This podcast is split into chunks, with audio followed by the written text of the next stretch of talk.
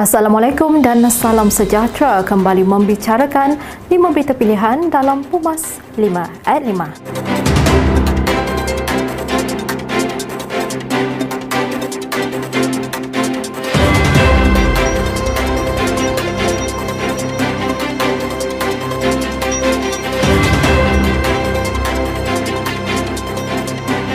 Setiausaha Agong UMNO, Datuk Seri Ahmad Maslan memuji tindakan Suruhanjaya Pencegahan Rasuah Malaysia SPRM membuka kertas siasatan isu daging halal yang diragui.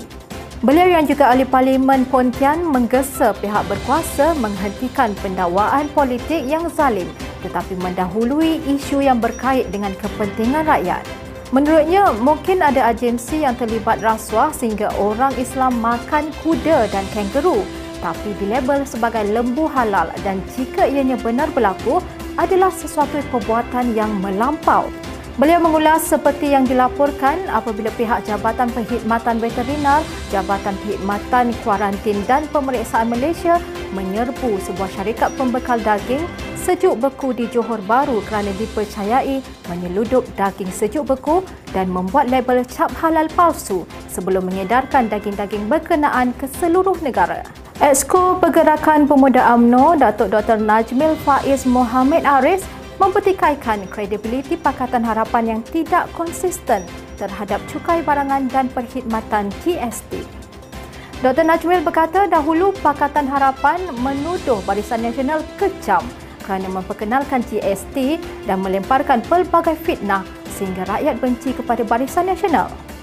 Tetapi kini mereka menyatakan GST merupakan satu sistem yang telus dan tiada pihak boleh lari daripada membayar cukai di samping akan menambah pendapatan negara dengan lebih tinggi berbanding cukai jualan dan perkhidmatan SST.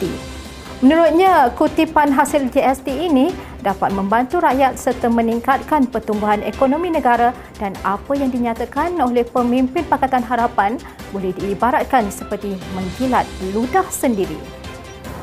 Menteri Sains, Teknologi dan Inovasi Khairy Jamaluddin menyatakan bahawa kerajaan membiayai RM77.35 juta Malaysia bagi setiap rakyat berhubung pemberian vaksin COVID-19.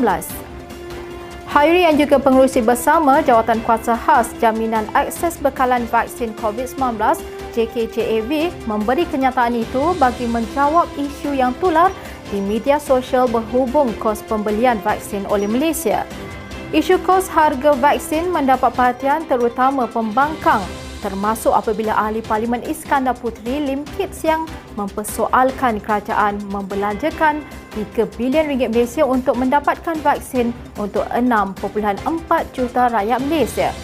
Apabila membuat perbandingan dengan pendedahan menteri dari Belgium bahawa harga vaksin 20 kali ganda lebih murah daripada harga sebenar.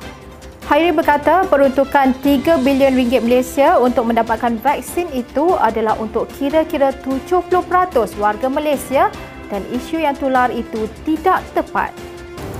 Negara baru saja kehilangan seorang ilmuwan yang bukan sahaja tinggi ilmunya tetapi juga seorang tokoh yang mengabadikan hayatnya untuk membawa kebaikan kepada bangsa dan tanah air.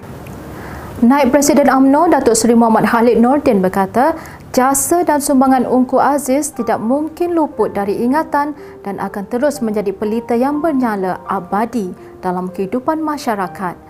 Pemergian Guru Bangsa Allahyarham Profesor Diraja Ungku Abdul Aziz memberikan kedukaan kepada kita semua, apatah lagi sumbangan luar biasa Profesor Diraja Ungku Abdul Aziz wajar diabadikan sebagai mengiktiraf kedudukannya sebagai guru bangsa.